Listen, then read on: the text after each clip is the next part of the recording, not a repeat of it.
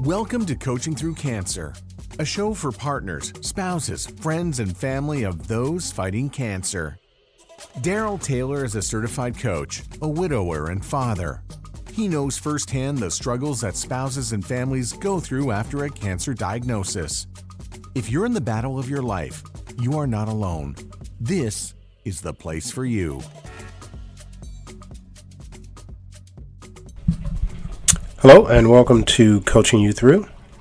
Today's topic is how to manage your mind. But perhaps the first question before how is why. Our mind, our brain, is wired to keep us safe. It's old programming, back when we lived on the savannas or in caves and we needed to fear for life or death concerns like wild animal attacks or something else. Basically, your brain does not want to take risk. Right? It wants to keep this body safe. But in a modern world, this is not helpful.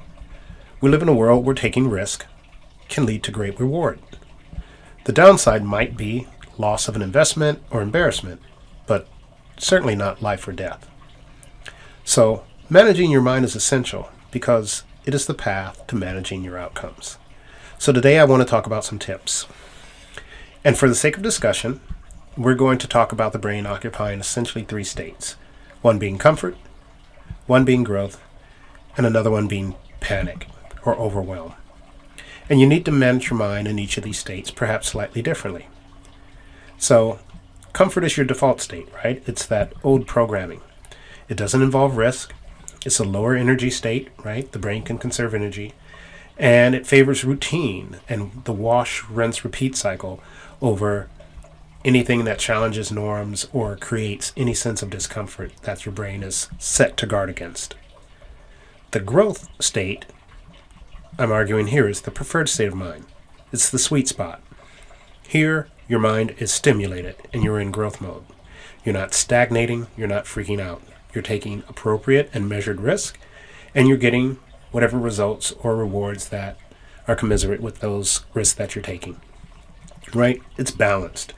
It's stimulated, and you're moving forward.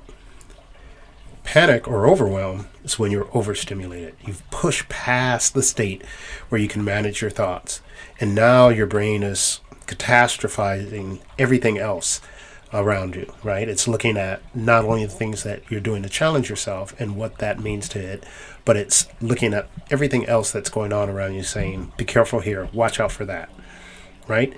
And often, it will fall into these four response modes: fight, flight, fawn, or freeze, right? In fight mode, you become angry. Maybe you feel like the victim. You're defensive, argumentative, controlling. In flight mode, you're in retreat. You avoid, you procrastinate, you withdraw. You might shut down. In fawn, you actually defer whatever desires or goals or plans you have to someone else.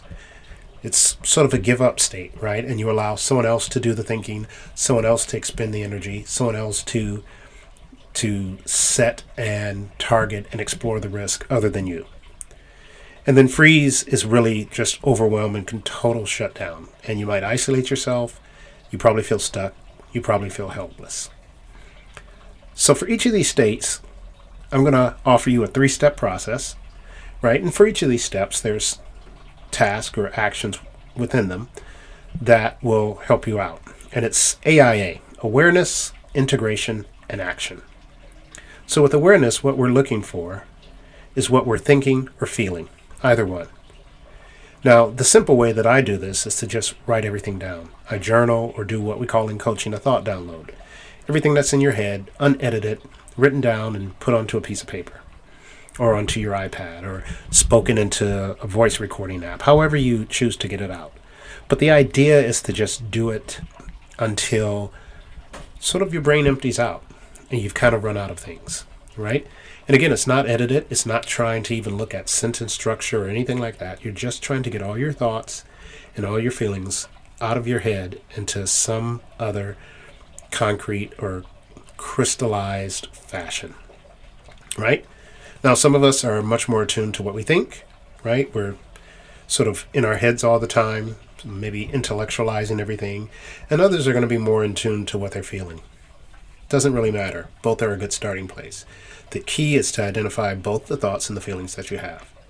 This is essential because thoughts and feelings occur as a sandwich, right? If you have a thought that says you are uh, not good at something, you might feel discouraged, right? And those two things happen within a microsecond of each other, right? So again, not important whether you have more of one or the other. We can use either one to sort of work backwards and to identify what state you're in. This state we talk about, we sometimes call it the model, right? It's basically a rubric or a construct that we use to help you see what's going on in your mind and to help you see how that's affecting you, uh, help you figure out things, and then put you on a path where you can decide what it is you actually want to think or feel and move in that direction, right? So again, if the thought is, I can't figure this out, it's not going to work, you're probably going to feel something like discouragement, right? So what do you do when you feel discouraged, right? Are you angry? Do you withdraw, right? These are the beginning steps of awareness, just knowing that this is what you're thinking or feeling, and then we can kind of tease out together how you how you respond, what kind of actions you take or you don't take, and what has happened when you've done that. The next piece might be the most important, and that's the integration and processing.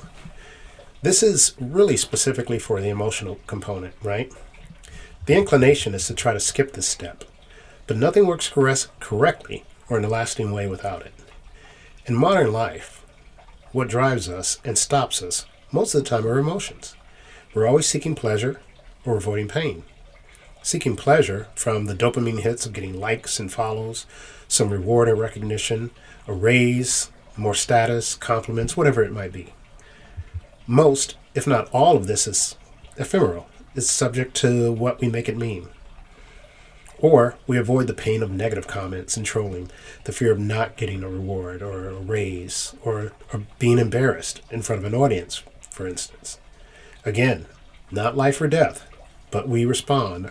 Our body, our brain, our central nervous system, fight, flight, fawn, or freeze. We respond as if it's life or death. Again, this stems from what we are making it mean. So you want to raise, but not really respond to the fear. You want to recognize that fear is there, but not respond to it. Okay? So how do you do this, this emotional aspect?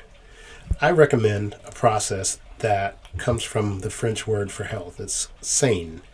Probably not pronouncing that correctly. I'm sure the French would tear me apart, but S A I N, okay?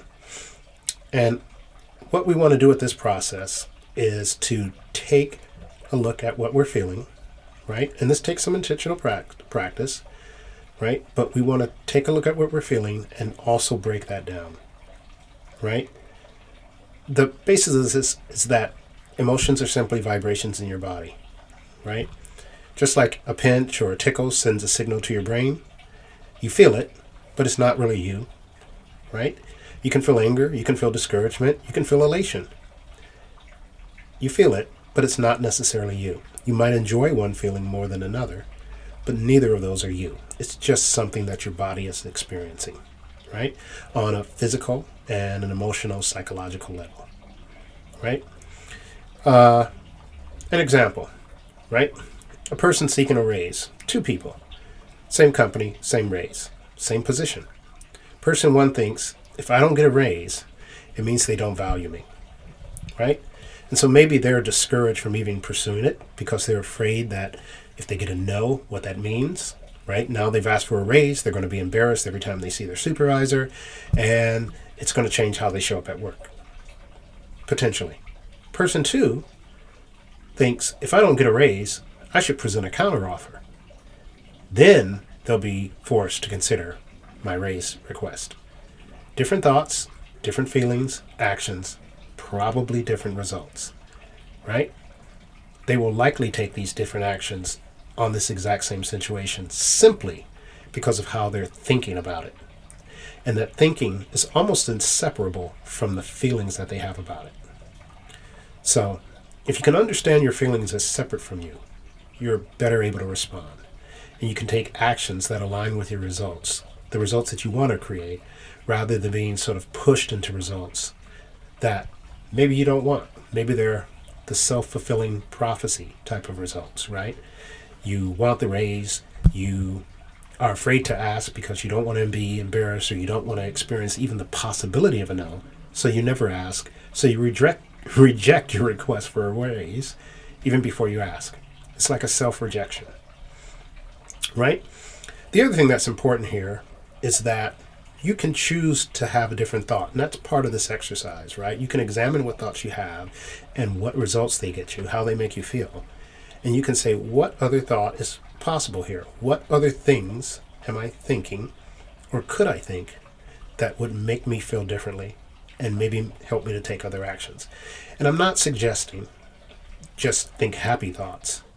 I'm actually offering that you have thoughts that are rooted in real inquiry and curiosity about what is real and what is possible and what might be true.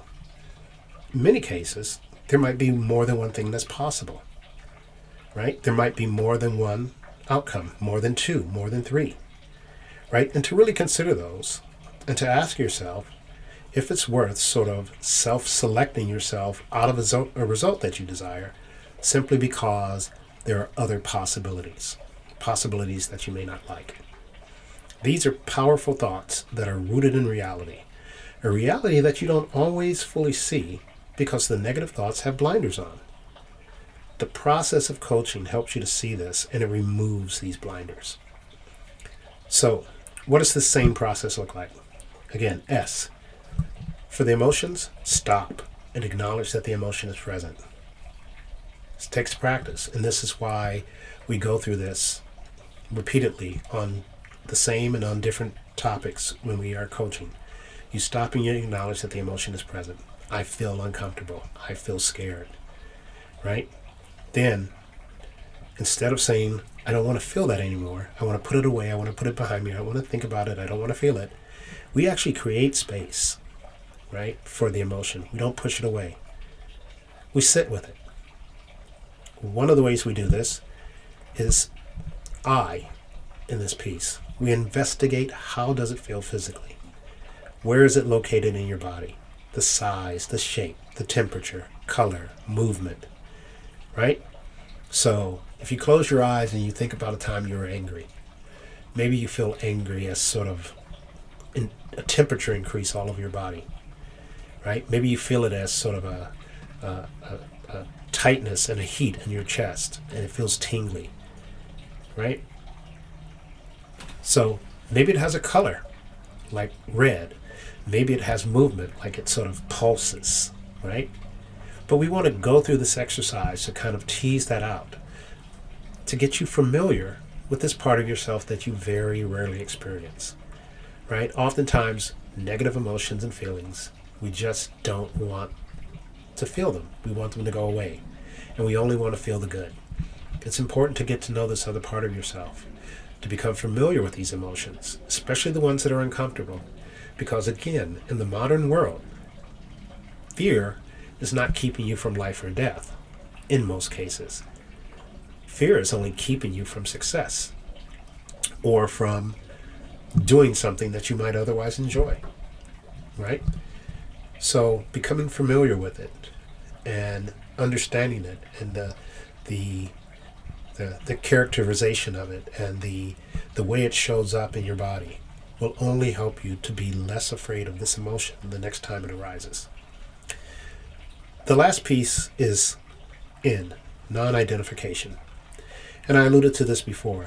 It's basically doing your best to sit outside yourself, metaphorically speaking, and observe as much as possible the emotion without becoming the emotion. Now, I don't want to get too woo-woo here, but this is really a um, an actual practice of saying, right now I feel angry. I'm going to do something to allow that anger to just be there. I'm going to feel angry, whatever that looks like, whatever that feels like. Let it stay with me. I'm going to realize, even self-talk, say to myself, I feel angry, right? But that's not the only thing I am. That's not the only thing that I might be feeling right now. And just observe how that emotion sits with you, how it increases in tempo, and how it subsides. Most emotions last something like ninety seconds, and then they, they dissipate. So you'll be okay. And it's going through this process of both awareness and becoming in tune with, identifying with, processing, and holding space for emotions that allows you to gain mastery over these aspects of your life. When you gain mastery over these aspects of your life, you're going to gain mastery over other areas of your life. You'll be better suited, again, going back to the example of a raise, to say, I really want a raise. I feel like I deserve a raise. I'm concerned that they're not going to give me a raise. I'm a little afraid to ask. I know, I'm afraid, it's okay, right? To kind of sit with that discomfort for a while, to say, if I don't ask, I'm certainly not getting a raise. If I do ask, and freeing yourself up to say, I'm going to make an argument for my best case.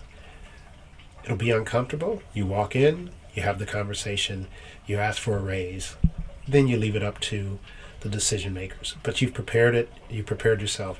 And regardless of the outcome, right, whether or not you get the raise, you get the raise, great. But if you don't, you've done something that you should celebrate, right? You've taken something that would normally have held you back, that would have prevented you from doing something good for yourself, and explored that, pushed through that, and conquered it.